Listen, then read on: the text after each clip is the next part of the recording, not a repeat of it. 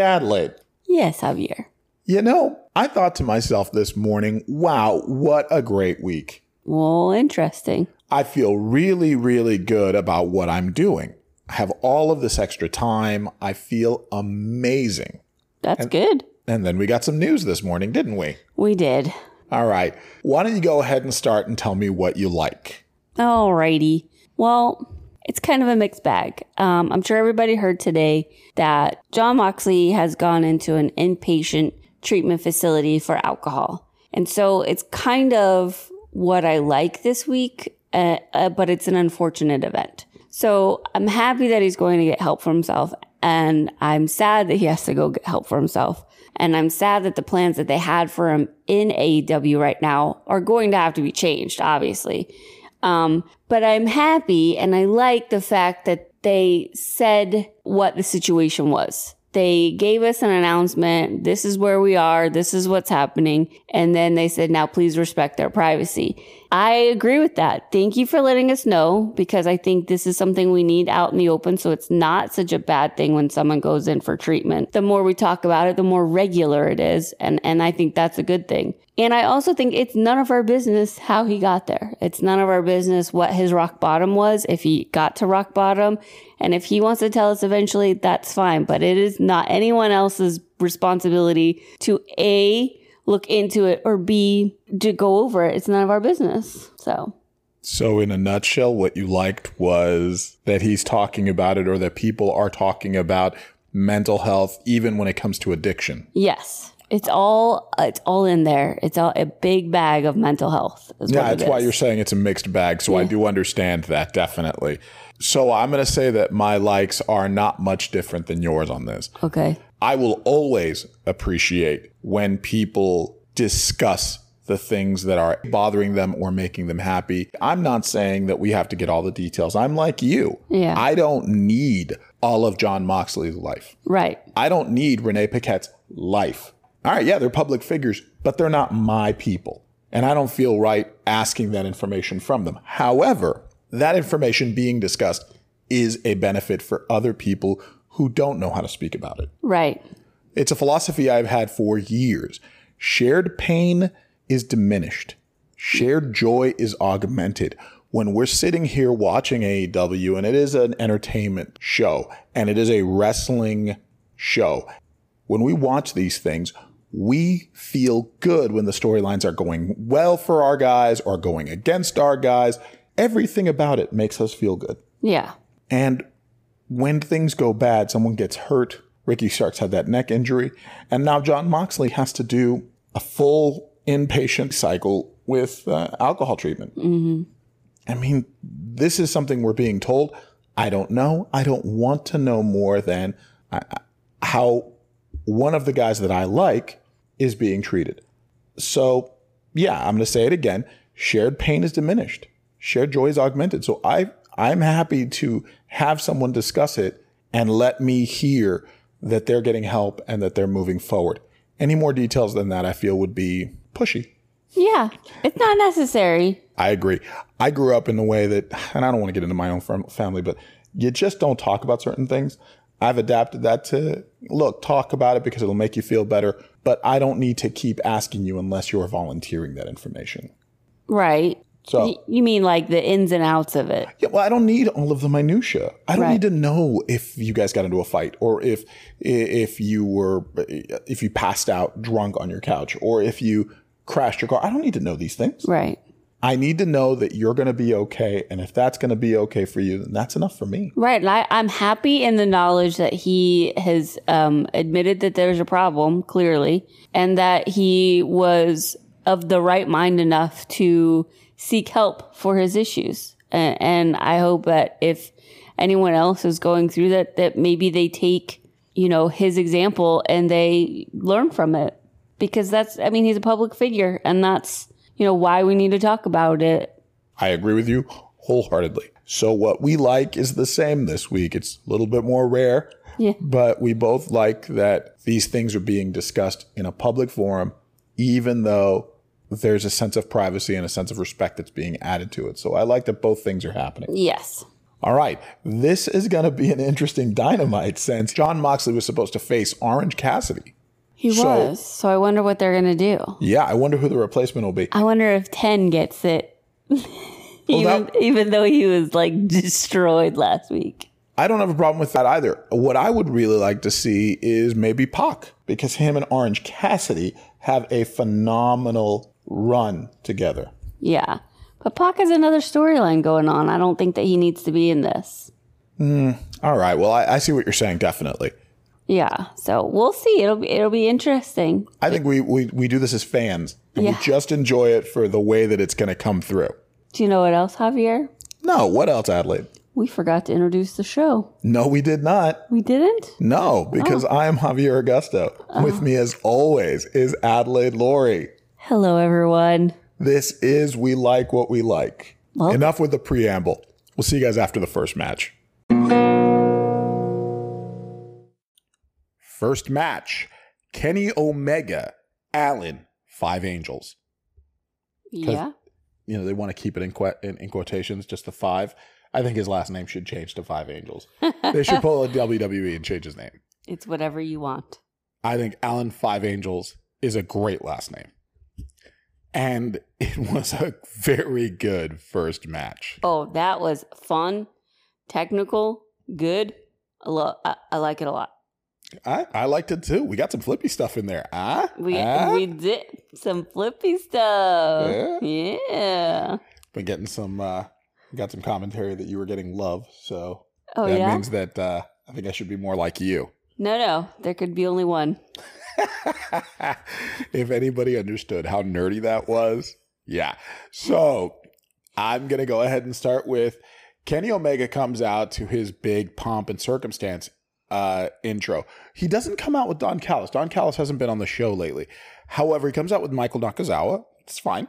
And he gets from Justin Roberts, he gets the and the favorite son of North Carolina. I just I don't know where the North Carolina thing is.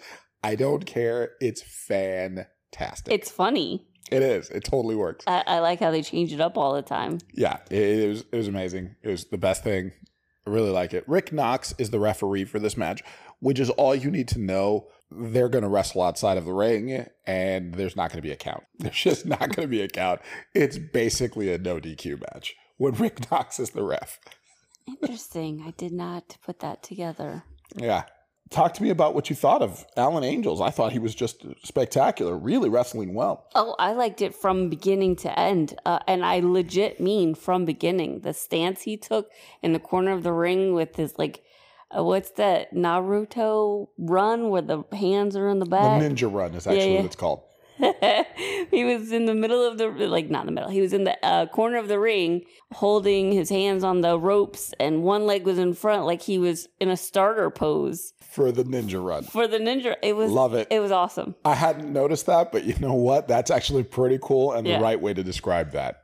Alan Angels, in his ninja run pose, comes straight out of the corner the moment the bell rings into a run, into a shotgun drop kick, which puts Kenny Omega back in the corner. Mm-hmm. Then Alan's right on top of him. It was amazing. it was I, I it was A- And the commentary is putting over how Alan Angels 18 months ago wrestled Kenny Omega and almost beat him. How Kenny Omega didn't know how to handle Alan Angels 18 months ago. And it does look like Alan has got his number. It's just he's constantly countering things that Kenny's doing. Kenny had to get even more brutal at the uh, in the outside of the ring. Like I said, Rick Knox is the ref. Mhm. he has to go outside of the ring. Well, okay. Uh, before we get to the outside of the ring, is there? Do you have any of the good uh, moves? Because I know you saw one. uh-oh uh yes so there was something because it called a Kotaro Krusher Very good. is that right Yes, the Kotaro Krusher is uh, Kenny Omega comes over the top. It actually it's like a Fameasser, right? sure You know, Billy Gunn's old move. sure except that instead of landing with his leg in a uh, position behind the opponent's neck, Kenny goes all the way over and holds on to the back of their head and puts their face down in a face plant with his hand. Yes. That's the Kotaro Krusher. Yeah, it was cool. It's very cool. And then there was an atomic drop with with five and had his like legs crossed. Okay, so here's the thing about JR describing that as an atomic drop. It isn't. It isn't even remotely an atomic drop. Kenny Omega picks Alan Angels up, uh, holding like a suplex, crosses Alan Angel's legs, and then drops him neck head first on his knee. It's a neck breaker, not an atomic drop. An atomic drop lands you on your butt. Your head is not your butt, no I matter what JR thinks. I, you never know with some people, their head might be their butt. You know what? Yeah, that's pretty accurate. Maybe JR knows something about Alan ain't five angels that we don't. I doubt it. I but doubt it too. How are you how do you expect me to learn these names if they don't know their names? So I'm gonna keep calling it what I want to call it. I'm just not just like JR. just like JR. Just, I want to be just like JR. wow, that's that's something to look forward to. I want to be in my 70s calling the wrong names for moves I've seen my entire life. That's awesome. yep, wearing a black hat and making your own barbecue. I have a brown hat. Ooh, maybe I should wear my brown hat next time we do this. Yeah, sure. Yeah, bring over your brown hat and wear it. Awesome. And call the moves however you want. There you go. Fantastic. Now, again, they go out of the ring and Kenny just gets brutal, but they do get out of the ring by Alan Angels low bridging Kenny, then suicide dive through the bottom rope. It's just great. Yeah. Really, really good stuff. Even when Kenny Omega was brutal, what I mean by that is instead of throwing him back in the ring, he throws him chest first into the ring, into the apron. Oh, he did that. A, he like he did his back to the rails and then Right. his front to the apron, and I think he did that a couple of times. So you see that exactly. No, he did, and, and you see that buildup Yeah. of that sort of brutality. You have to get that brutality because he doesn't want to actually wrestle Alan Angels. He wants to beat him up Right, and get the pin. right. And you're seeing that in the narrative, and it gets to the point where the match is so decent. You've got Alan Angels getting cheered by Yeah. the fans. Let's go, Alan. Let's go, Angels. I'm Yes. sorry. He's getting Let's go, Angels chants. And then the yay boo spot happens, which is sort of late in the match for the yay boo spot. But Alan at first is getting sort of a mixed thing because Kenny Omega is over and the fans are happy to see Kenny Omega, so they're cheering him. But then they get back into it. It's almost like they, they fall out of their fog and they boo Kenny when they're supposed to. Mm. And they start cheering Alan in his yay spots. I loved it. I love that the audience went from, oh my God, we're so happy to be here to, oh yeah, we're a part of this show too. Let's do our job. Yeah, that was when um, Kenny Omega and Alan Five Angels were hitting and kicking back and forth. That's Correct. what you mean. Yeah. Yep, that's the yay Yeah. boo spot. Yep, absolutely. You're right. I should have probably described that better. and it ends. I mean, Kenny Omega goes for a um, one wing angel. hmm Alan Angels uh, reverses that into a roll up. hmm Kenny kicks out. He's frustrated. Hits him with a V trigger. Boom! Right in the face. It looks devastating. It looks brutal.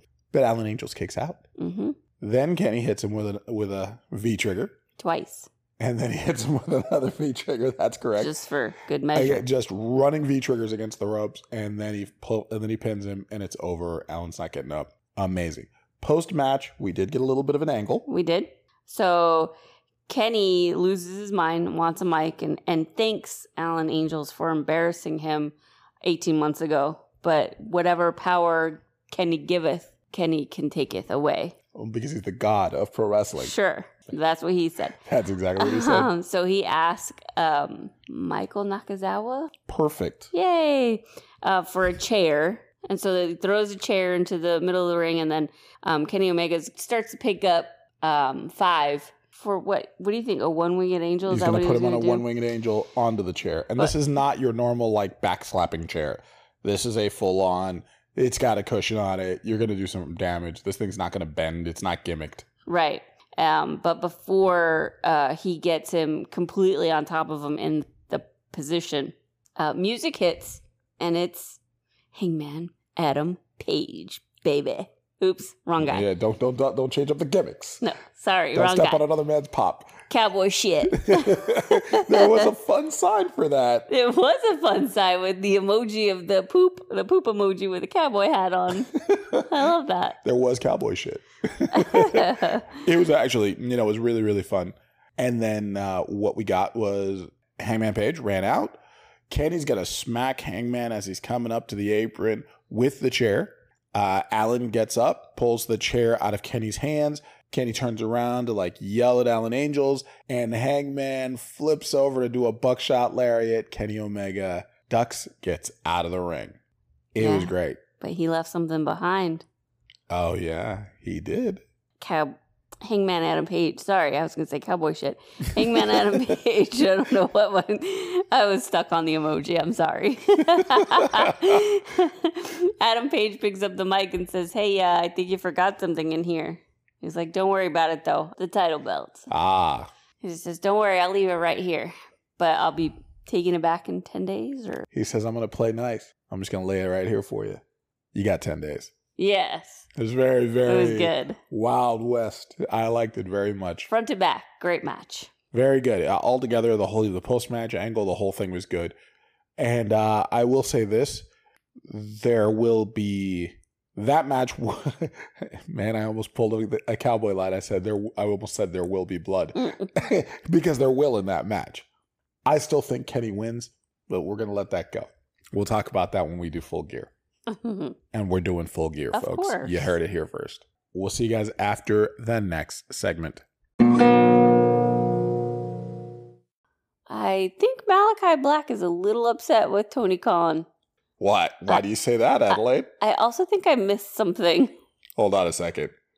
Why do you think Malachi Black's upset with Tony Khan? Well, because he said he banned him from the ring. I don't remember that. Oh, because of the Andrade match with Cody.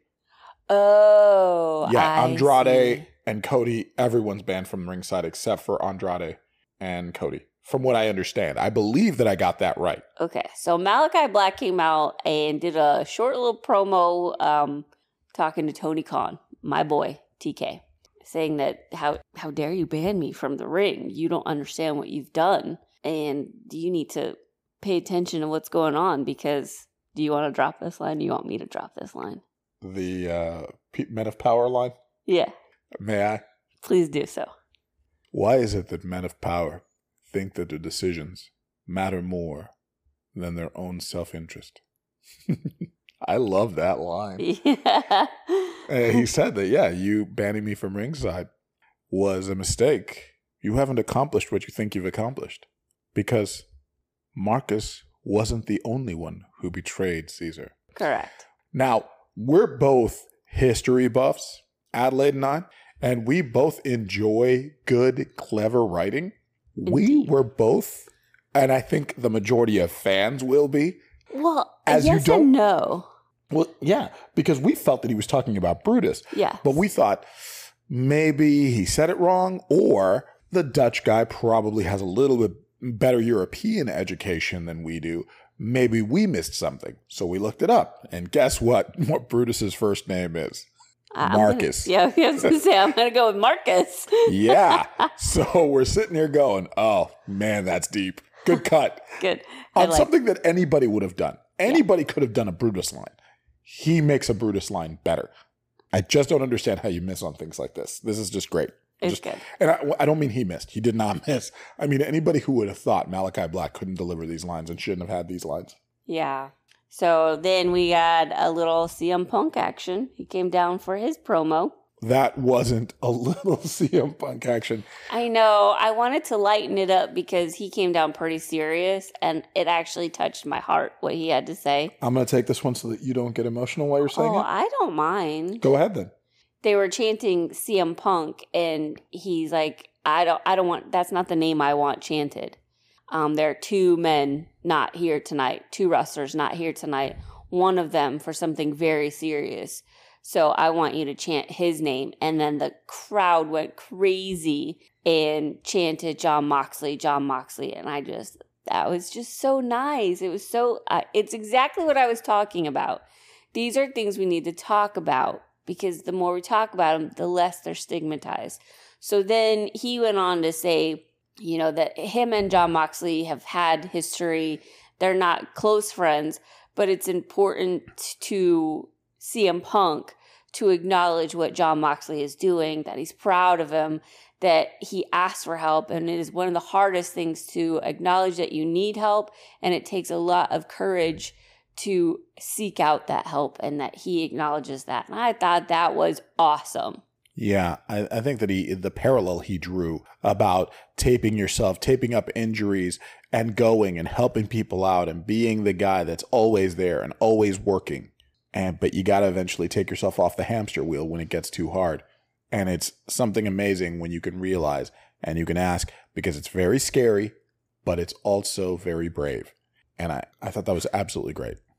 Yeah, and then he he came back and and gave it a more personal touch when he um, said he wished he'd asked for help uh, back in the day, but he thought he was being the tough guy. And he's like, "That's not the the tough guy. The tough guy is the guy who asks for help." And I just thought that was cool.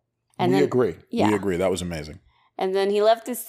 he left the very real. Um, what is it called? A shoot yeah, well, it was a work, but he he definitely sounded like a shoot. Yeah. It sounded like a shoot. And then um went after Eddie Kingston. By the way, proud of you for using the lingo. Thank you. Very I was nice. trying. I don't know, know if every I did once it correctly. In a while, I, don't, I don't know if I give you the credit you deserve every time you use the lingo, but you used it really, really well there. Thanks. So I wanted to give you that add a girl on that. Yeah. Thank you. No. Um, so his shoot on Eddie Kingston was, or not shoot, I'm sorry, his his um, promo um, promo for Eddie Kingston. I was just so excited to use that word again. uh, was oh. that he was embarrassed for his behavior the last week, and he hates being interrupted, so he's upset with him. And he wasn't aware that they had beef before, but they have beef now because uh, he wants to see him in St. Louis for a match, and and there he will accept an apology for you know daring and the audacity of interrupting CM Punk. I mean, I think you heard that differently than I did, but I thought that it was pretty good. Okay, so I added a few words. I'm an author. I think we've established. Speaking of which, I did want to ask you a question about that, but we'll come around to it. Okay. Now, he he did very much say that Eddie Kingston thinks he's somebody, and that's why he's not there this evening. And so what he wants to see is who he really is. He says there was a tournament, and because Jon Moxley's not in the tournament, he was happily going to fill in that role, but unfortunately he can't because of Eddie Kingston. Right. So he they don't get to see CM Punk versus Orange Cassidy and potentially CM Punk versus Bryan Danielson at full gear. And the reason for that is Eddie Kingston. They started booing. He tells the fans, "Don't boo me. Boo Eddie." And that I thought was Eddie's turning heel. Obviously, I agree with you that Eddie's turning heel. We talked about yeah. this on the last episode. Yeah.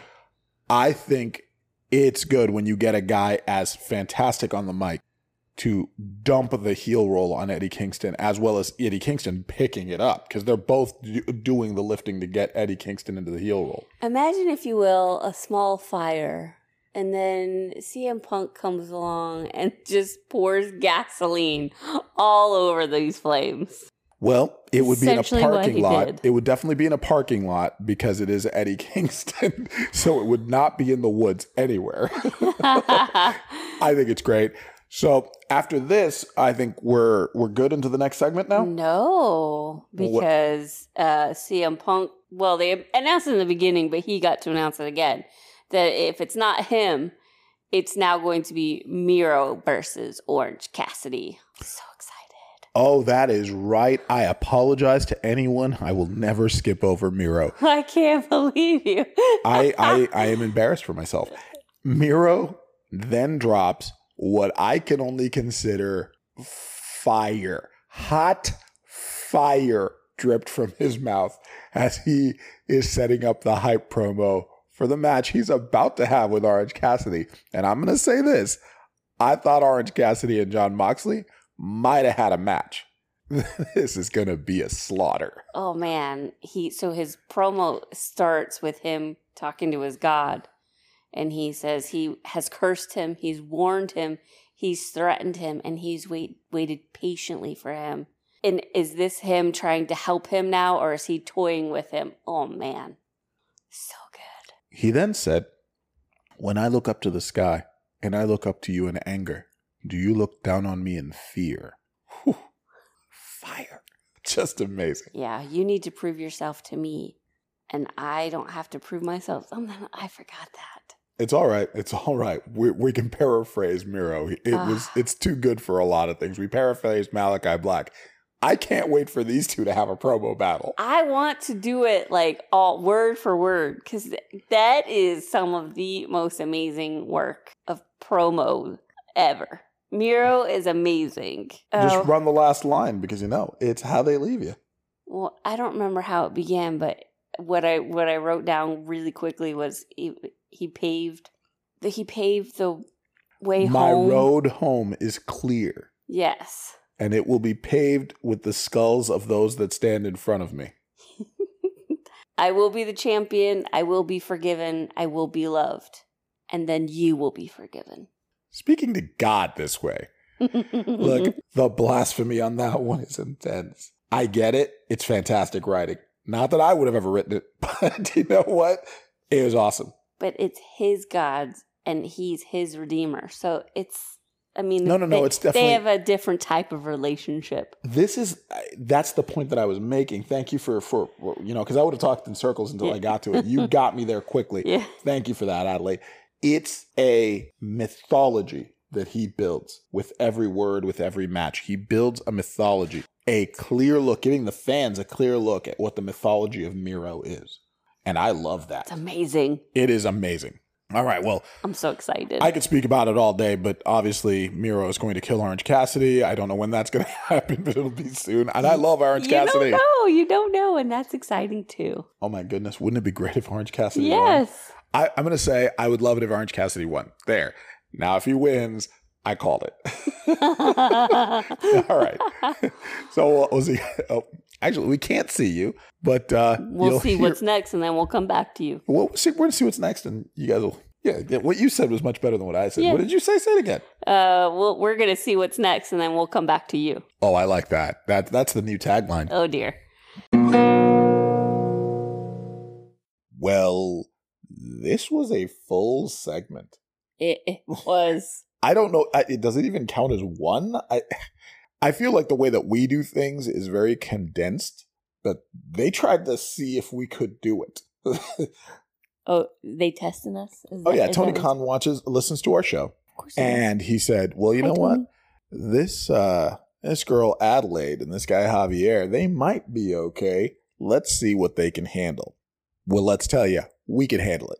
Young Bucks cutting a promo backstage with Alex Marvez talking about how full gear is coming up. Adam Cole starts speaking about how last week was a fluke when they lost in that uh, Halloween match when Christian Cage comes up. Well, Nick also said we're the tough guys. We're not afraid of, or we're not scared of anything. And we're not And then- scared of no one. Right. And then, sorry. And then Christian Cage comes in. He's like, oh, and jumps, which is funny. It was. And Matt Jackson says, look, man, it's three on one. Brandon Cutler was there too, by the way, but they still only said it was three on one. Because it was the Young Bucks and Adam Cole. Uh, you're going to get your ass kicked like the last time when we did it. So calm down. And then behind him, And then right, you see the hand come into frame, touching uh, Matt Jackson on the shoulder, and it's Luchasaurus. And they walk off, a little like scared kids, and then immediately turn around and start brawling with them. That goes out to the stage area and to the fan area, so it's great. Christian Cage, I- I'm annoyed that the camera was in the wrong position to see Christian Cage get sort of thrown off the stage. yeah. That was annoying because I didn't hear it. I didn't see it. I just heard the commentary say that it happened. Then they, it was a good brawl. I won't go play by play on this. There's too much stuff to cover, It was a lot. but there was a lot. Uh, they broke away, uh, started beating up uh, Luchasaurus. Jungle Boy runs off the stage onto the ringside, onto the uh, barricade area, taking out All of them. Oh yeah, it's all three of them. Yeah, Yeah. he takes out all three of them: Matt, uh, Matt Jackson, Nick Jackson, and Adam Cole.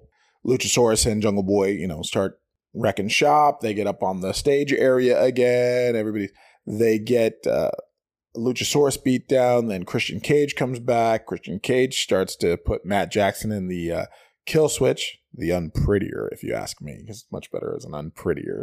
Yeah. And then uh, Nick, Nick comes Jack- up behind. Yeah. And stops him with a super kick. very nice, absolutely true. Next thing you know, you've got Adam Cole comes crawling out of the tunnel. right, which we don't understand why he's crawling out Right, of the tunnel. we're like, what? Like that's a rat coming from nowhere, running across, going somewhere else, and you're like, what the? yeah, And then you see the like, you know, the Razorback which is chasing. You know what I mean? yeah, like there's something scarier behind. Luchasaurus uh, is manhandling uh, Nick and Matt. He pushes Matt away. Out of nowhere, you get Jungle Boy doing a Hurricanrana to Matt down the ramp. It's a very, very fun set of spots. Right. I don't even remember how this ends or how they get pulled around. No, no, no. Christian comes out with two chairs. Oh my goodness! so it's only Adam Cole left up on the ramp. I forgot about and this. Matt I- I, Jackson think I and Nick blocked Jackson. it out. I blocked it out. yeah. So he puts um Adam Christian puts Adam Cole's head uh, or chair underneath the head and uses the second chair and, and hits him over the head with it. Yeah, It's- what it's called was a- called a one man Con-Chair-To in WWE, but I, I don't know if that's trademarked or not. So I don't know if you're allowed to say it at AEW, but it was a one man Con-Chair-To. I know it's a pretty safe move, except for like the potential hearing loss from hearing metal on metal clang. but dear God, does it look brutal? So Luchasaurus, Christian Cage, and Jungle Boy are standing tall over Adam Cole, who does the occasional twitch Yeah. from the Yeah. ch- the chair hit. So it was it was a good little. It was it was busy, but it was good. Very busy. In fact, we barely covered half of the things that happened.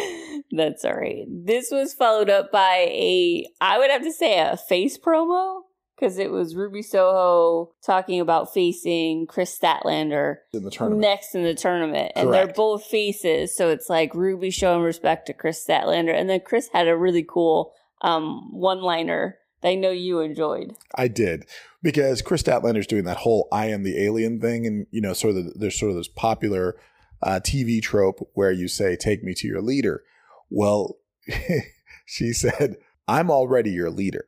Just said, She said, "I don't need a belt to prove it." "I don't need a belt to prove because it." Because it's a face promo. So they, I mean, they kept the Yeah. good guy. That it was a really good face promo. In fact, uh, uh, Kris Statlander at the very beginning of the promo says, "I've known Chri- uh, Ruby Soho longer than she's known me." Right. Which I think is a very interesting thing. I, I hope that they expound on that a little bit more because I really appreciate that. I know that it's a double entendre. I know that they're saying it's like sort of like she's been observing her from space. Oh, see, I didn't get that. I thought it was a respect thing. And again, that's a double entendre. She is saying, I have respected her I for a long time. But the whole it. alien thing, it's like I've been watching her from space. So I do appreciate what they're doing there. But Statlander is selling, A, her promos are better. yes. She sounded confident. I Yes. understand that this is a sit down promo, so this is video recorded, so there's a little bit more uh, scripting. However, was she sounded natural and sounded great as well. Well, Ruby Soho has all the experience in that already. They both sounded amazing.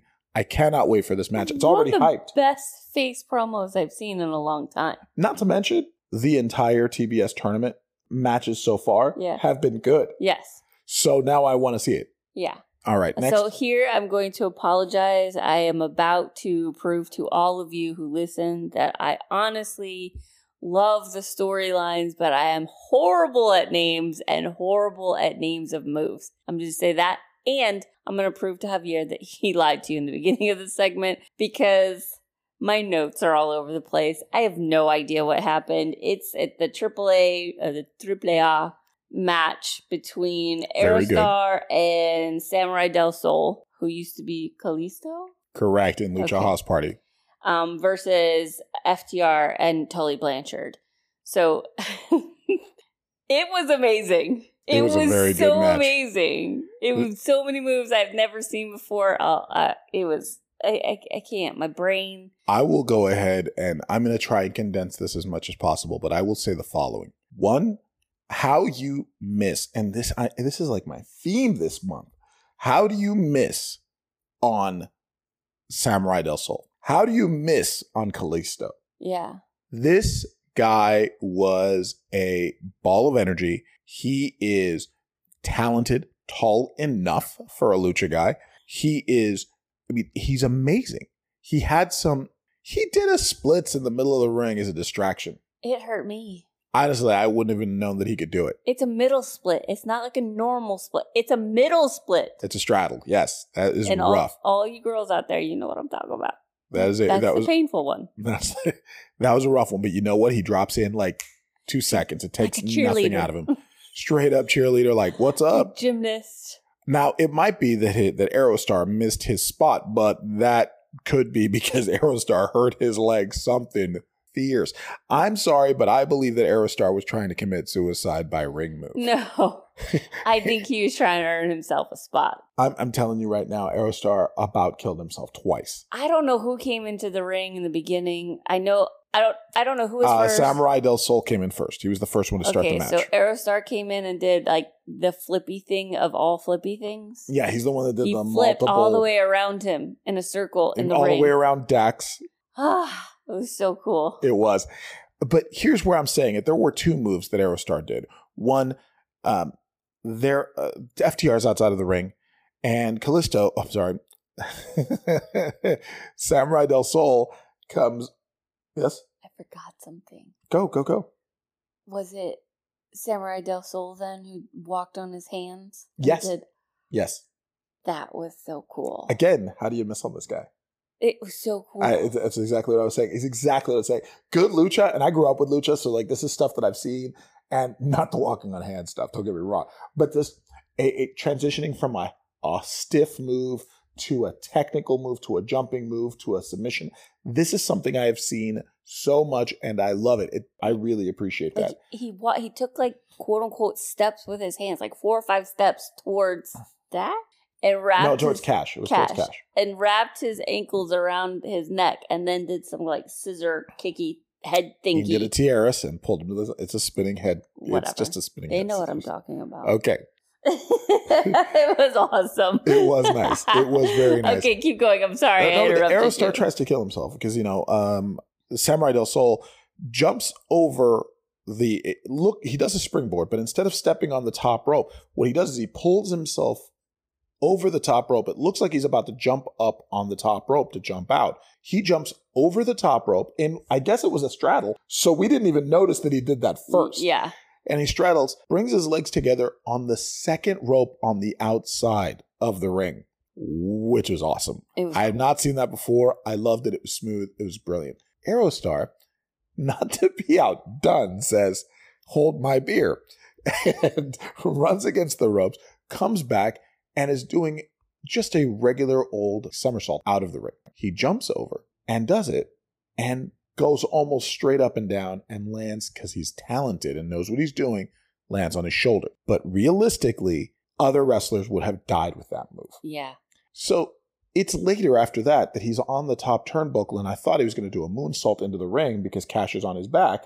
Well, no, he takes two steps towards the, the post and flips over into another somersault onto Cat onto Dax. He hits Dax this time and hits him flush, and it's a good move. Dax is in proper position, but he's over he's over launched himself, and his leg hits the barricade. And I see his leg hit the barricade. I know his leg hit the barricade. And then when Dax and him are rolling, I see him grab his leg. And I think, oh man, he gave himself a sting. Nope. He's limping for the rest of the match. All the moves are slower. Everything is just off balance for the rest of the Yeah. match. Aerostar tried to end himself in this match. It was that move and the picture in picture that I just could not pay attention. I was just watching just to make sure that I tried to see everything and I I, I just Oh, they and they did some really good moves. You had uh you had uh I mean I guess it didn't help Aerostar's leg at all that he's hanging in a tree of woe in the corner. yes. And it's just it was a it was a the fact that the match went all the way through. Yeah. That's a testament to how talented and how tough right. the lucha guys are. It was, rough there for a bit. The moves were still beautiful. It was still a very re- well wrestled match. I know I always say when Miro's on and he does a promo to like, hey, if you just started watching wrestling or if you're just getting into wrestling and you're listening to us, the only thing you need to do is just watch the Miro promos. This time is not true. the Miro promo plus I'm, I'm giving you extra homework. You have to watch this. We cannot possibly No. explain to you No, we cannot. in words what we saw on television. You need to watch it for yourself. It, you will do yourself a disservice if you don't. Not because it's the most amazing match ever, because it's not, but it is. It is entertaining. It's amazing. It's feats that I, I can't even do the splits. Never mind the middle splits. So It is a, the type of match that says to you the basics of different styles. The Southern uh, strong style, which is very old school 80s, and that is FTR all day, every day. mhm. And then you've got Lucha at a very high level, but it doesn't look out of reach. You're watching it, you're appreciating it, because every move reads. It's this Lucha allows you to read every move. You know what the moves are. Yes, they look amazing, but you know what every move is. Every move is hit when it's supposed to be hit. It's a great match. Really, really do yourself a service. Watch this match or watch one of the other really good Lucha matches that have happened on AEW. right. It ends with um, my newly coined move. It's the roly poly roll up. couple of exchanges of roll ups, countering one into another, Right. and it ends with Cash holding onto the ropes Cheating. while holding while having countered into a roll up. Right. So was a roly poly roll up. I think it's honestly because Tony Khan listens to our show and he went, "Oh, hey, you guys, do a roly poly roll up." I wish that would be awesome. All right, I, I believe that that was that that wasn't the last one, was it? Oh yeah, well no, because then it we had a, a small promo. Um, they were congratulating Shida on her fifty wins, Correct, because she Um, did beat Serena Deeb last week. right? And she got inter- or they got interrupted by uh, Vickie Guerrero and and Nyla Rose, who probably the best promo Nyla has done that I've seen. Correct. No, we agree. We agree. Uh, It was- Vickie it- Guerrero didn't even speak until the end of the promo. It was fake Mean Girl, but she was it. It was good. It was really good. And Shida was limping, visibly limping, Yeah, yeah, backing yeah. away from Nyla Rose, a person that she has beaten. So I very much appreciate what might be the narrative that might be being told here. And that is that Shida won't win, but it's because she's hurt. Right. So I like that very much. That's good. All right. Well, we're going to check We're- out what's next. We're gonna see what's next. we're going to see what's next. And then we'll, uh, We'll get back to you guys. we'll get guys. back to you guys. Hey guys, we checked it out. We and did. now we're back to tell you how it went. Just like that. Just like that. Amazing. Now, this started out Adelaide with uh, one of your absolute favorites, you know, Rock God. Yes, Judas Singer. Uh, he has like seven studio albums, but let's, whatever. Yeah, whatever. Judas is the song that has made him famous again. And he comes out, Jericho and the whole inner circle come out. That's Santana Ortiz and Jake Hager and the TNT champion, Sammy Guevara, the Spanish god, Yeah. That's one of the pillars of AEW. Uh, yeah, I don't know why you're doing so much exposition, man. We got this one was a long one. Well, I just wanted to be able to put him over so that people stop saying that I hate him. I don't hate him. I just don't like him as a babyface. Okay. All right, moving on. So they, they come out to you know let everybody know, hey, because Sammy won last week and he beat Ethan Page, we as the inner circle get to pick the three members of America's top team that get to be in that ten man Minneapolis street fight at Full Gear. Yes. Now, Dan Lambert, and I'm going to go ahead and give you the foreshadowing, and then you don't need me to explain anymore, says, You guys may think of me and you make all your jokes, but the reality is, I made this team. I went to Miami and I made this team 25 years ago. I made it into the best gym in MMA. I am American's top, America's top team. Actually, it's American top team. Yeah. I am American top team number one guy. Because of me, we have this gym. Right. And Jericho smiles and says, okay, but you're still kind of a fat faced dipshit. Jake Hager gets to call out the first person. He calls out Junior Dos Santos. He says, You look like Popeye, and we're going to beat you up. By the way, Dan Lambert is surrounded by these members of American Top Team. Thank you so much. I totally skipped on that. You did. Please go ahead and give us You gave us everyone for the inner circle, and you're like Dan Lambert, you know, and and the other people behind him, whoever they were. Well, the men of the year. There. Yeah. The men of the year were there. Junior Dos Santos was there. Andre Arlovski was there. Hercules Dalton Hosta and uh, Austin Vanderford. And then the chickie who I didn't bother to write down because I knew she wasn't going to be in the match. Paige VanZant. Yeah, Paige and her husband, eyeball guy. Austin Vanderford. Oh, I did say him. Sorry. Sorry. Yes, neck neck tattoo. Neck tattoo. Eyeball neck tattoo. That's what I said. You did say that. You did. You were very clear. You were very clear. anyways, anyways, so yes, Jake Hager calls out um, Junior Dos Santos. Correct. That's the first person with Men of the Year. So Scorpio Sky and Ethan Ethan Page, yes, Yes. are in the match already. Yes. So they get to call out three. The second person was called out by Ortiz By Santana. Santana. Santana says, Arlovski, everybody talks about how tough he is, how great you are. You call yourself the pit bull, and I hope it's not just because you put the mouth guard in with all those sharp teeth crap in it, because you had rules and regulations to protect you. And what are you going to do when you don't have any rules and you don't have any regulations to protect you? What are you going to do against that? Andre Arlovski grins, and they continue. Then afterwards, Paige VanZant says how She can take all of them she on. could take them all on. And Jericho responds, So wait, you want to take all five of us on at the same time? I that mean, joke just writes itself. His exact words. Which I'm with him. That, that joke writes himself. Like, honestly, if you're cutting a promo, be careful how you cut that promo. and then Ortiz comes out and says in Spanish, Tu besas a tu mamá con esa boca. Which direct translations is, You kiss your mom with that mouth? Which, by the way, I want everyone to know I understood him. Yay me. Yes, Adelaide did. She was amazing. Yeah. And then uh, she's like, "Oh yeah, what did he say? What did he say? What did he say?" Is what Paige VanZant says. Sammy Guevara, who notoriously does not speak Spanish, says he says you're a bitch. that's it.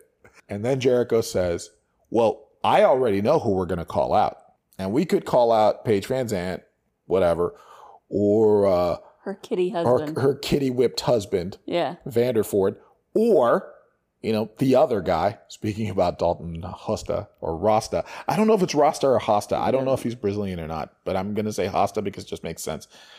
And then he says, "But I know who I want. I want the number one American top team guy, Dan Lambert." Yep. And Dan Lambert says, "I never said that. I never, said, that. I never said that. I never said that. You check the tape."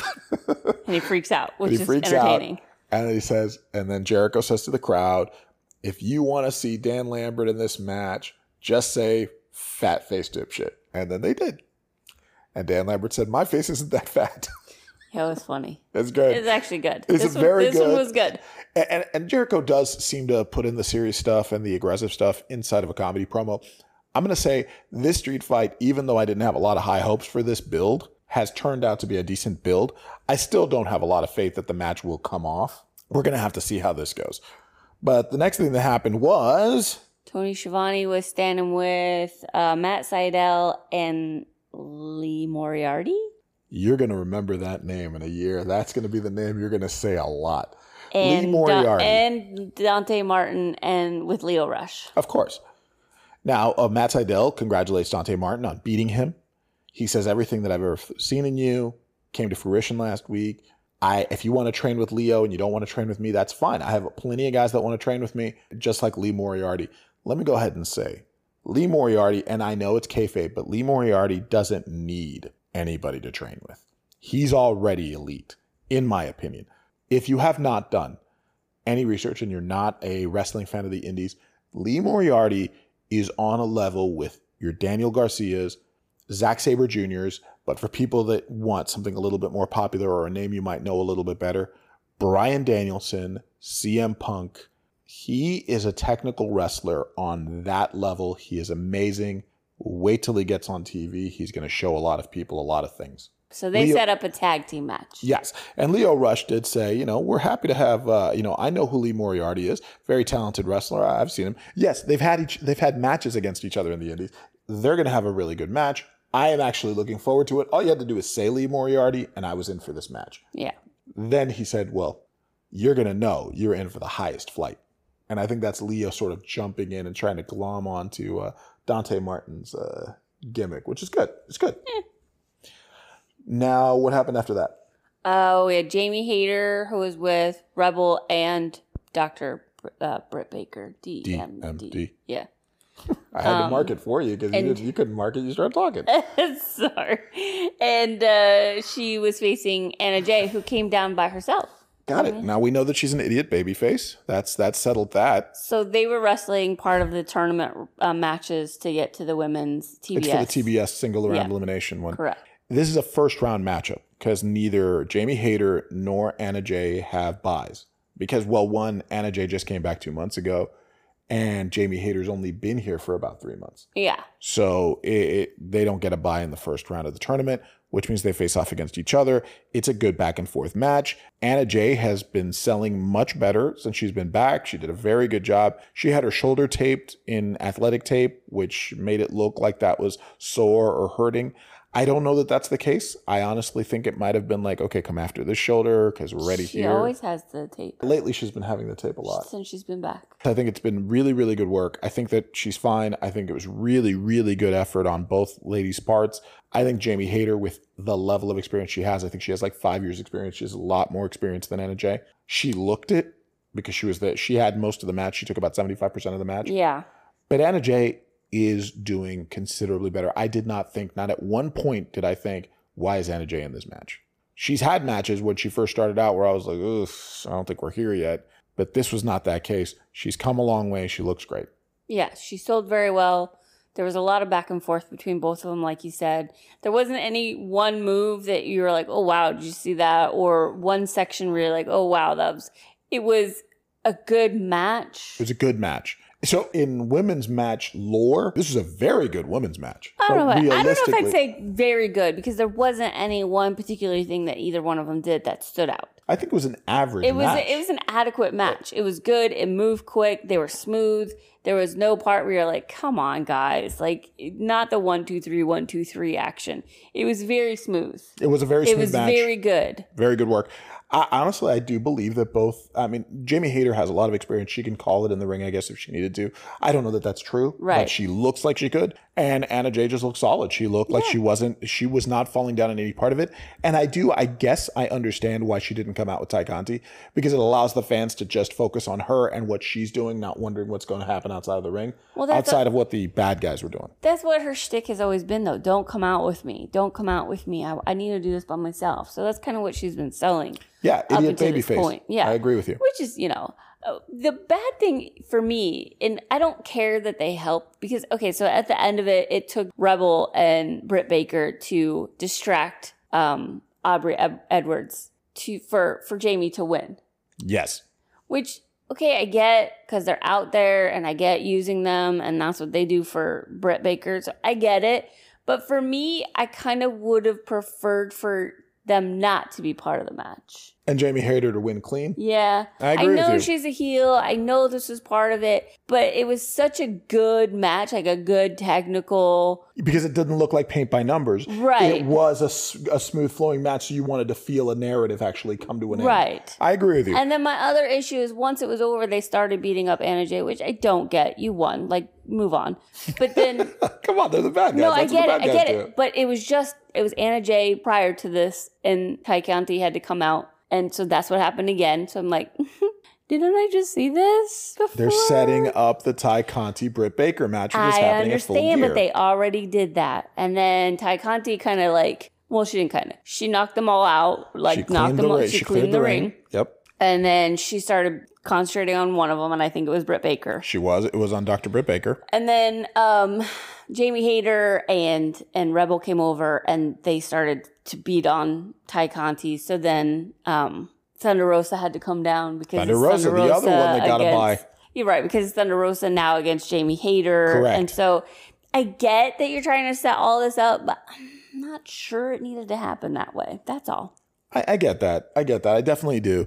But let's be real. Instead of, and, and, and I'm not saying that you're putting anybody down or you're bearing anybody on this. No.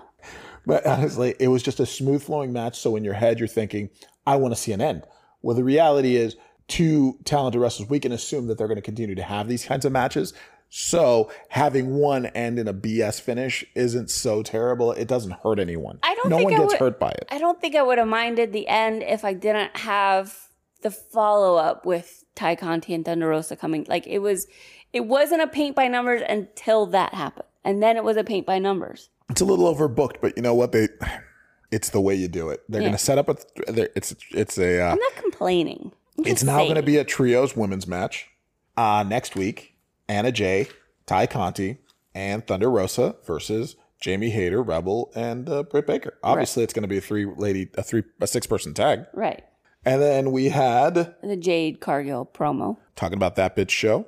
And Yes. uh, you know that was really it. She's It's talking about actually it's one of the better ones she's done too. So well done, AEW. she is getting for- considerably better. And honestly, I have no problem repeating the fact that she said it doesn't matter who wins the match between Red Velvet or um, the Bunny to get into the next round because then they get me. And I'm going to take them, I'm going to beat them up, and then I'm going to get that title. I'm gonna do it quick too. And I'm going to take that title, and I'm going to rename it That Bitch Show. Right. I still have an idea of how to f- to like. We're, you got to do it. You got to let me it. know. We'll, we'll get it recorded. Okay. And then we went into the MJF promo, which was long, so we're gonna be here for a little bit. the MJF promo, we're going to sum this up with MJF. He never goes vile. He never goes putrid. But again, this is a very, uh, this is a very dicey night for you know substance abuse. So I don't think he wanted to lay down on anything like that. I think it was more of a psychological. Right. He talked so about how bad a- the audience. He talked about how how they were all lazy and dumb and all outcasts, and nobody was worth anything in the audience, and that's why they cheer Darby Allin because he's an outcast and he's not really great. He's a perfectly proficient wrestler, and then his emotions get the best of him, and he Yeah, you're weak. I'm strong. Doesn't matter what these people think of me because they all, when they see me, they just see someone that's better than them, their dad or their brother.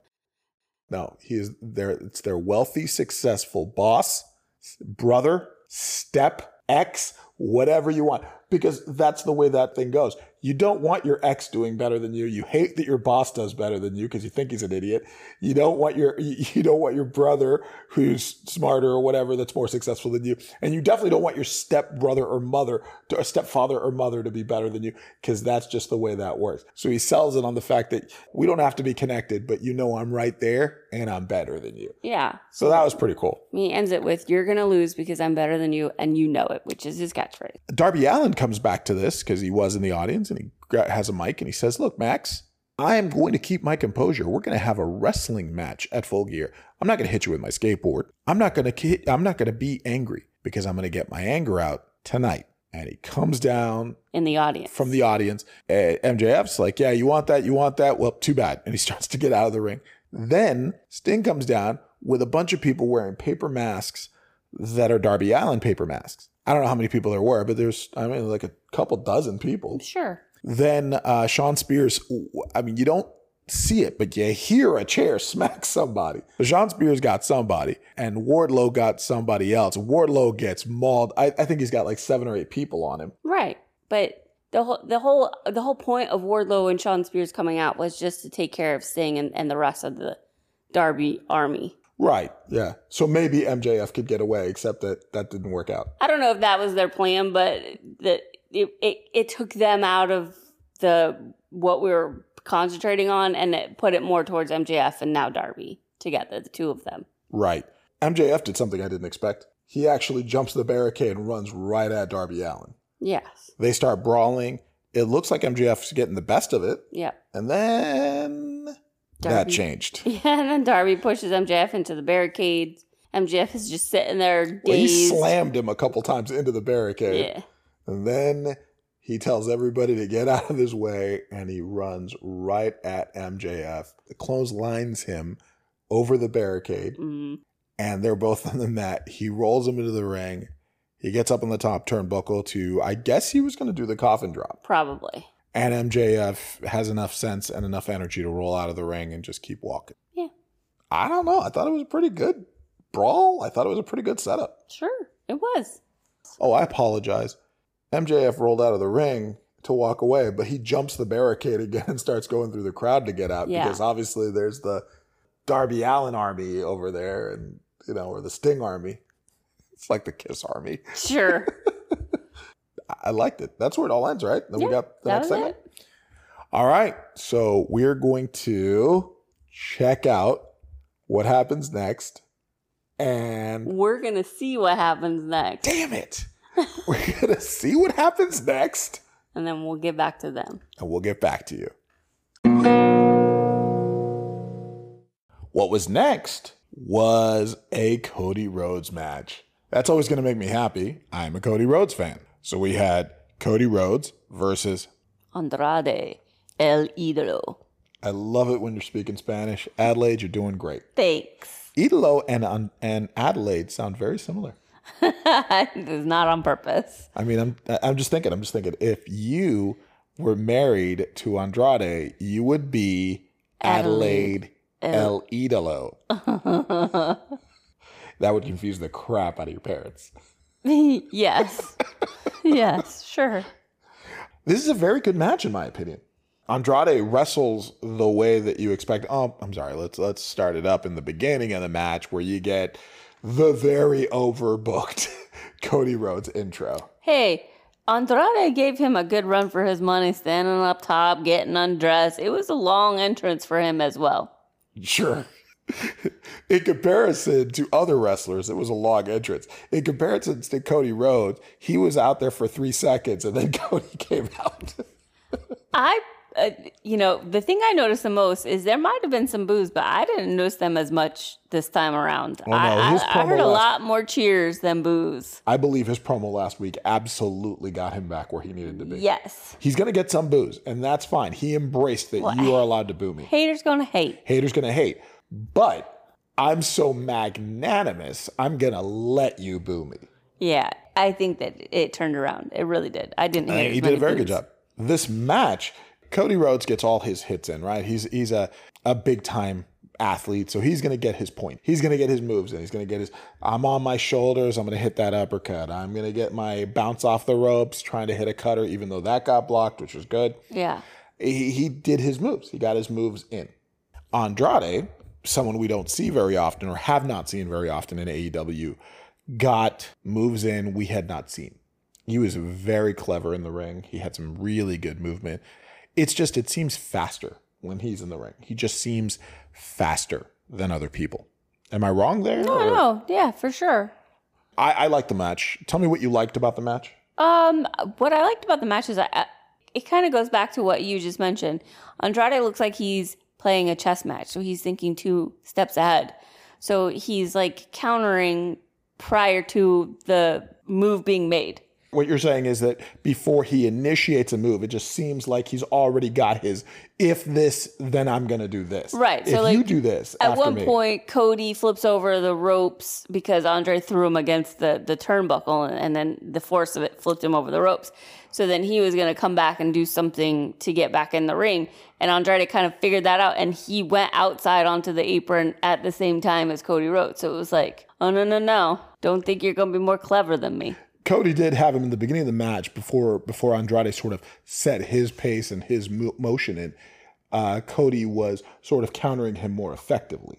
Yeah. he he you know in that spot that you just spoke of cody jumps down onto the onto the or he gets sh- um, forearm check to the jaw and he goes down onto the the outside the ring area Right. then he grabs andrade's leg and it looks like he's trying to do a flip where andrade's going to land on his back and he does it and then andrade andrade's resisting he pulls him the other way and andrade lands on his chest it shows that cody can think in a match and it shows that andrade is always thinking Right. so if you're watching the narrative, and even if you were to watch it back, I'm not saying we're going to watch it back, but if we were, we could say to ourselves, see, this is the moment where you can see Cody's calculating. Maybe Andrade's a little further ahead in this game and he understands it a little bit better.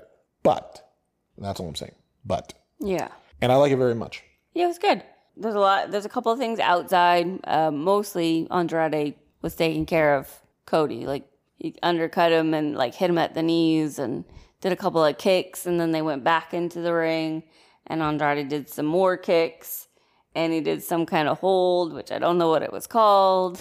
So sorry. I'm sorry. You're doing great. You're doing great. You're doing great. I think that we can. I, I think we could probably jump ahead to sort of the last couple beats of the match, where Cody is trying to set up the crossroads, and Andrade turns it into the Three Amigos. Oh, that was cool. I personally believe that no one has hit the three amigos better than Andrade's hit it since Eddie Guerrero. Yeah. It's it- it's like someone studying Rembrandt and studying him and studying him, studying him, so he can redo Rembrandt stuff, and he does it so quickly and so pretty that someone will be like, "Oh my God, that's Rembrandt," and you go, "No, he's just a good student." Uh, I don't know. I think he. It's like someone. If we're gonna do art, right? Yeah, let's do art. Um, someone watched Monet do impressionism with the little tiny dots all over the place, and then they thought, I can do that better, and they did. So you're saying that Andrade hits the three amigos better than Ah, Eddie yeah. Guerrero? Yeah, yeah, yeah. Oh wow, you you're I think your memory is not that great because Eddie Guerrero was the best to ever do it. I think your memory is clouded in nostalgia. All right, we're gonna agree to disagree, but I'm gonna make you watch an Eddie Guerrero match. I don't want to. Thank you, anyways. um, so it, he didn't get the three. He didn't get the. The third amigo. no, third amigo. Cody blocks it, doesn't give it to him, sort of shoves him back into the corner, and then Andrade mm, sort of slips his hips forward into like a snap suplex as opposed to the big vertical suplex that is the three amigos. And for that third amigo, he snap suplexes him into the turnbuckle, which is just great. Really spot on. Definitely top tier. Now, this ends with Andrade getting thrown out of the ring and then Cody doing a bounce off the ropes to go and do a tope suicida through the middle rope. And when he goes to do this, the referee's been distracted by Tully uh, by Juan, the assistant, and FTR is standing outside the ring right when Cody jumps out and they smack him in the head with their titles, their triple A titles. Right. Then uh, Andrade gets him back in the ring. Andrade gets the hammerlock and that DDT that he does, except now he does a full rotation on the DDT. So it's almost like a snap brain buster. It's a really, really interesting way he does it. it I, I'd like to give it a better description, but I need to see it a couple more times to really properly give you a description on it. He does it and then he rolls over. He doesn't even bother hooking the leg. He just gets the three count. It's over. Right. But that's not what this match was about. Oh, well, it's not over either. So, No, not even a little bit. What was it about? Well, you know, FTR come into the ring. Yeah. FTR uh, pick up Cody.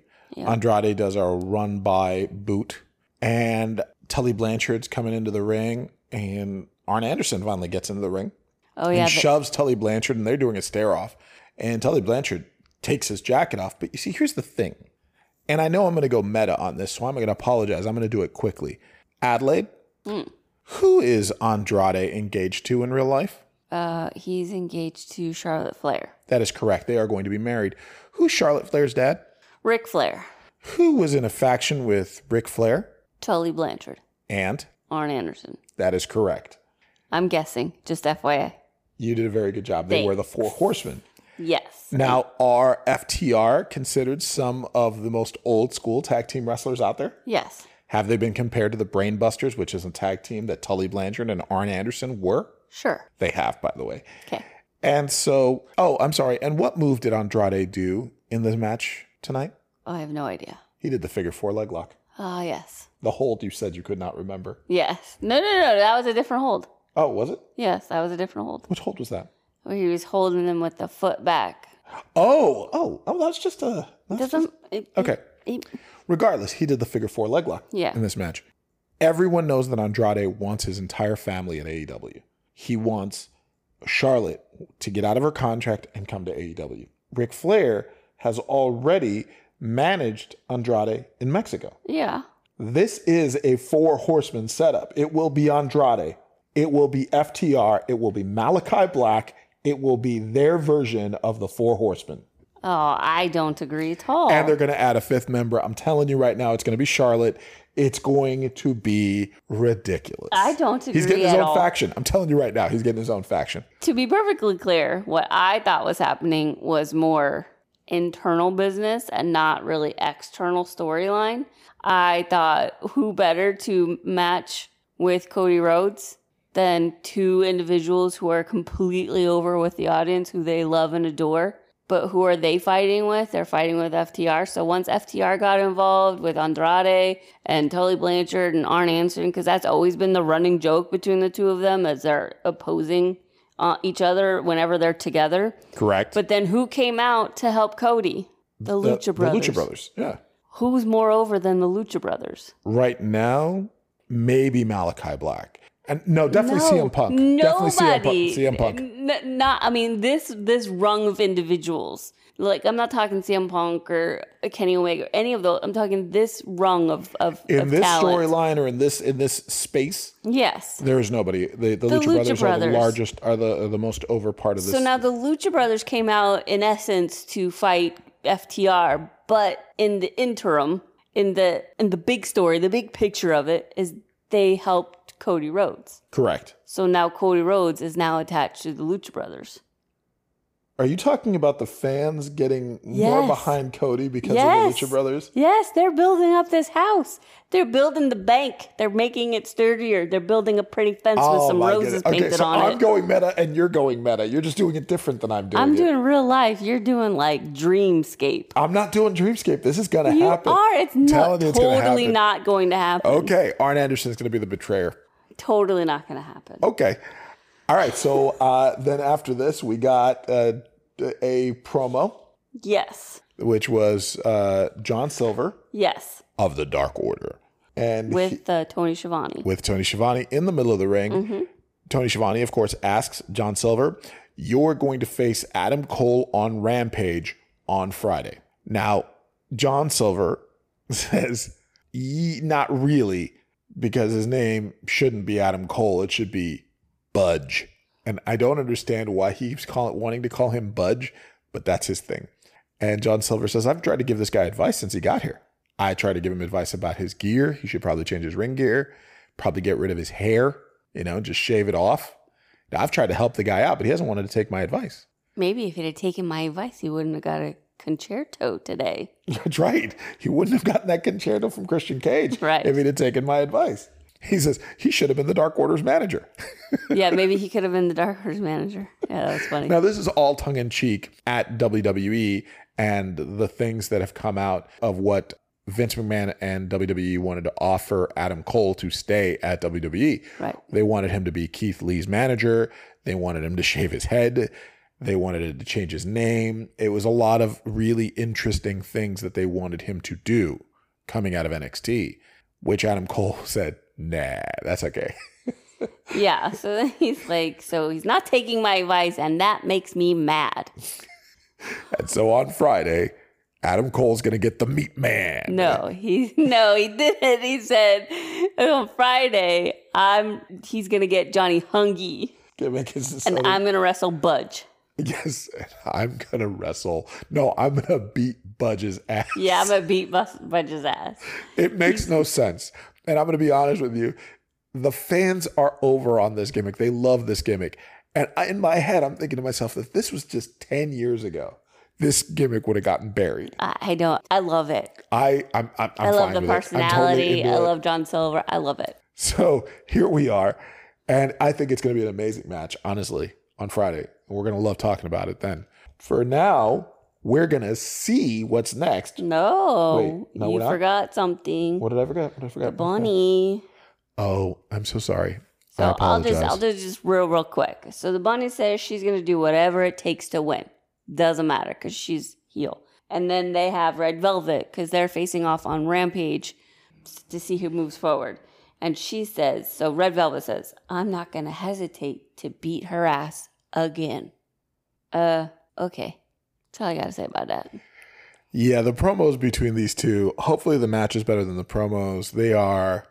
If you're going to grade them A through F, they're getting C minuses on their promos. They do not do the best I promos. love the bunny. I I do like the bunny. She does good crazy. She unfortunately is not hitting on the right. I didn't mind hers. I didn't mind hers. It was Red Velvet that I had a Red problem with. Velvet is is a lesser promo at the moment. I think she could do better because when she was doing that angry thing against uh, Brandi Rhodes back in 2020, that was not bad stuff. Just unfortunately, yeah, it hasn't really clicked recently. Maybe it's the name. Maybe she needs to not be a cake. No, I 100% agree with you. She needs to not be Red Velvet. I, there's there's one that does not require an entire episode. This one is an easy one. Red Velvet, change your name. Don't be a cake. It's terrible. It's terrible.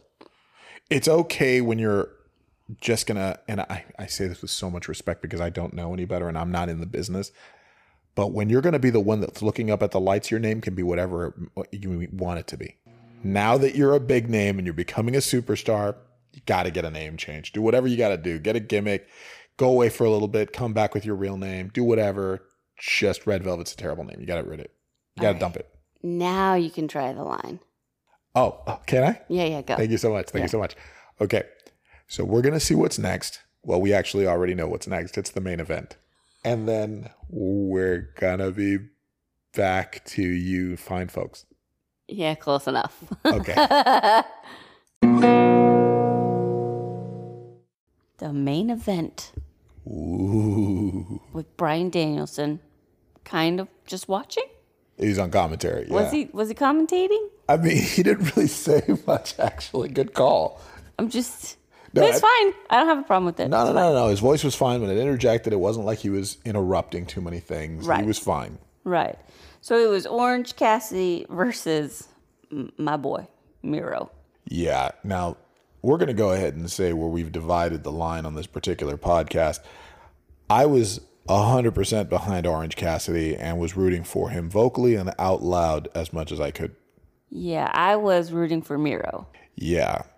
We're not friends anymore, Adelaide, I'm sorry to hear that. because Orange Cassidy is the best wrestler in the world. Ah, hmm, really? I mean, I don't actually think he's the best wrestler in the world, but like, I mean, his gimmick is great. So I'm a big fan of his gimmick, and I'm really behind him. I like he's also a very talented wrestler. I like Orange Cassidy. I really do. But I just like Miro more I can respect that. in this case. yeah, I can respect that you like Miro more. I mean, some people think curly fries are better than uh, crinkle fries, and they're wrong.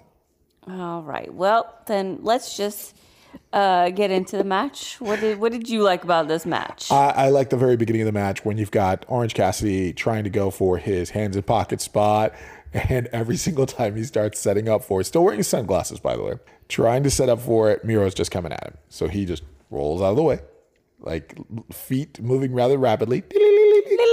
exactly, doing that bit. It's very funny. It's solid. It gets people into the match. That one guy is very intense, and the other guy is kind of just having fun. yeah.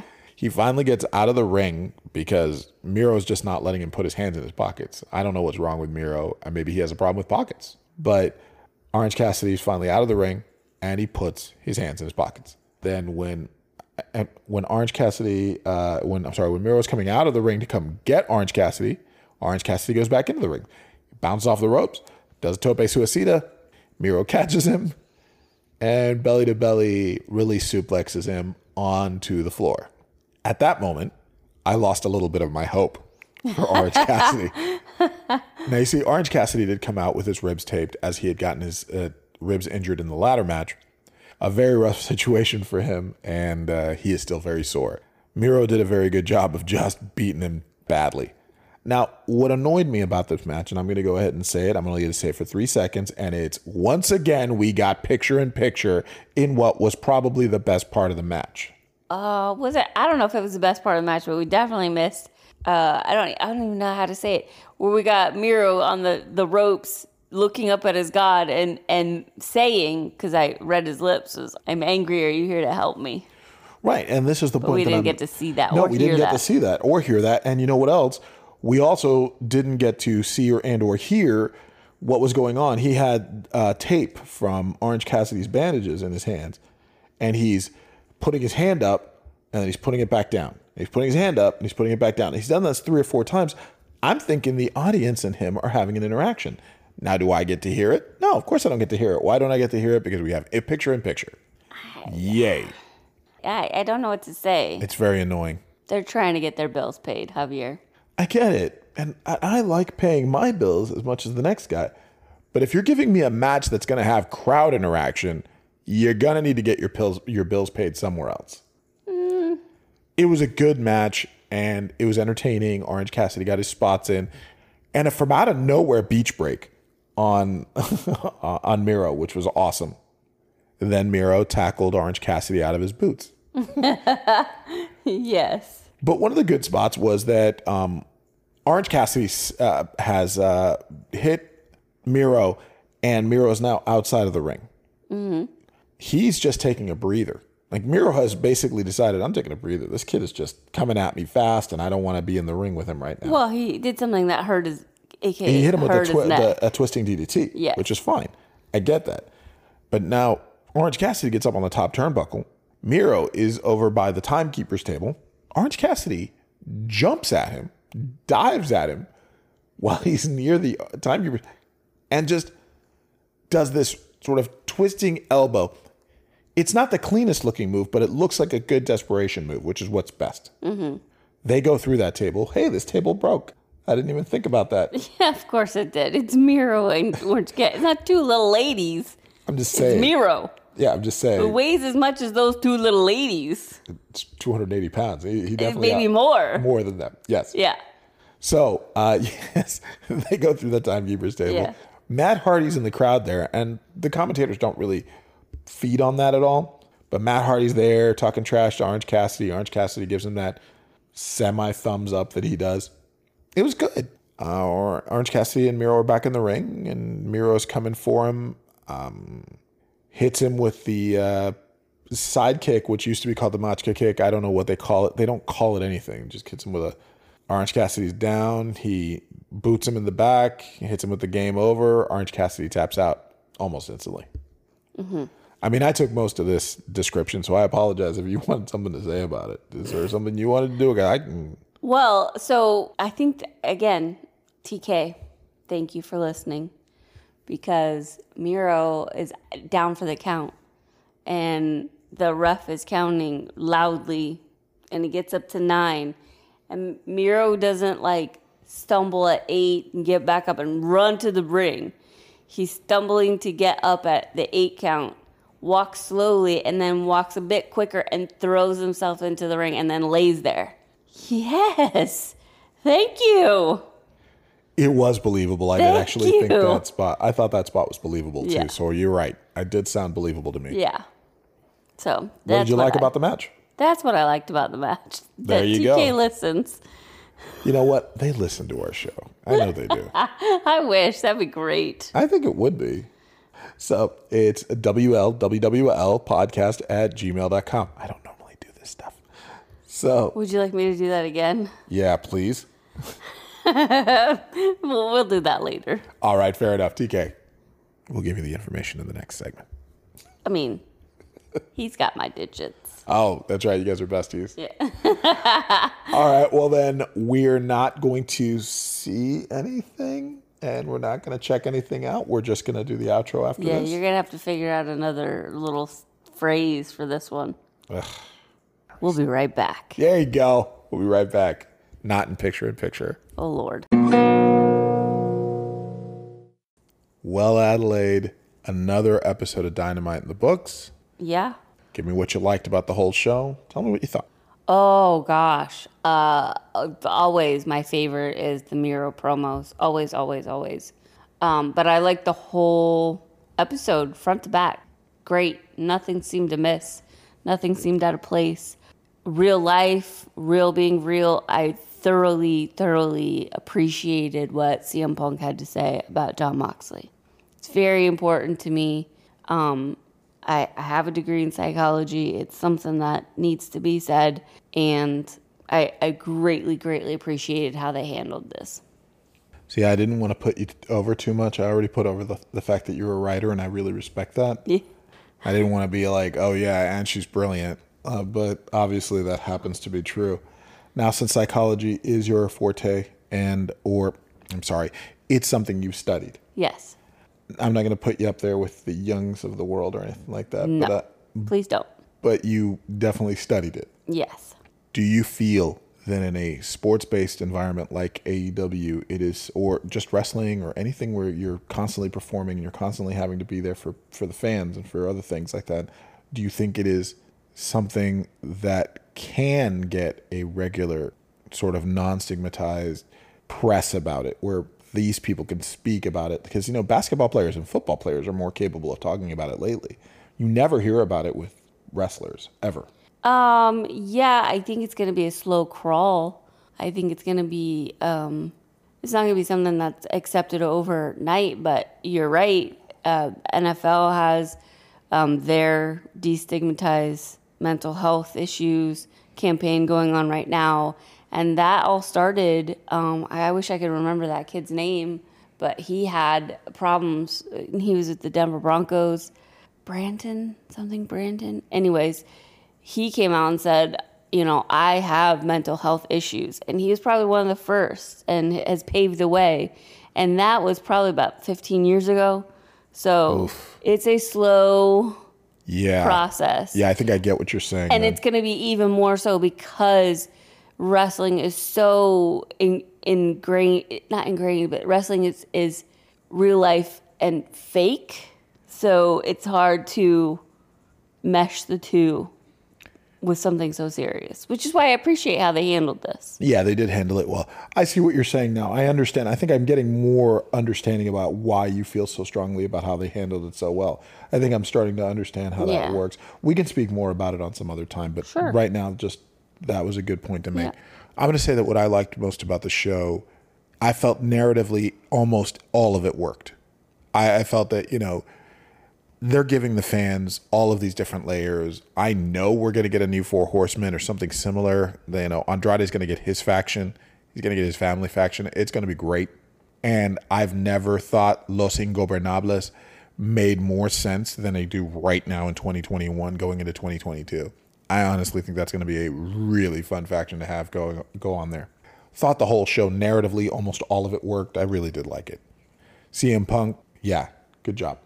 You got your promo on Eddie Kingston in, and you still put over something that was very important. And from what Adelaide says and how she describes it to me, is incredibly important. Mm-hmm. I've always seen myself as fairly stable, but I'm going to say that I can understand how important it is for people to speak to people. And I, and I really wish anybody listening to this, and I, I know we're very tiny, we're a very small platform. we're, we're, we're, we're, It's an understatement. we're an infinitesimal platform, but we don't feel bad about how small we are. And if you're feeling, God, I don't want to make a joke, but if you're feeling small, or if you're feeling ignored, or you're feeling like maybe you don't belong, or something's wrong, please ask for help, talk to someone. Mm-hmm. It matters. It's very important. It matters because you're the one that's going through it and you're the one who needs help. It isn't about anybody else. Please get help for yourself. That's all I had to say about that. I didn't want to be a downer, but it's true. That has to be said. Okay, well, I want to finish off um, with two more things. Go for it. Hashtag free Wardlow. From that mob of Darby Allin fa- uh, uh, warriors. Yeah. Yeah, sure. And then um, Windham Rotunda, I'm- ready. Okay. We're are- ready. Those we are, and you know what? Those were two very good points to make. I agree with you on those two Okay. points. I always I always say them, and I didn't this time, so I had to get Except them for in. the Wardlow thing, I think he's great with MJF. Not until next year. Hashtag free Wardlow. Not until next year. Anyway, Free thank you. Wardlow s- 2022. Hashtag Free Wardlow 2022. no.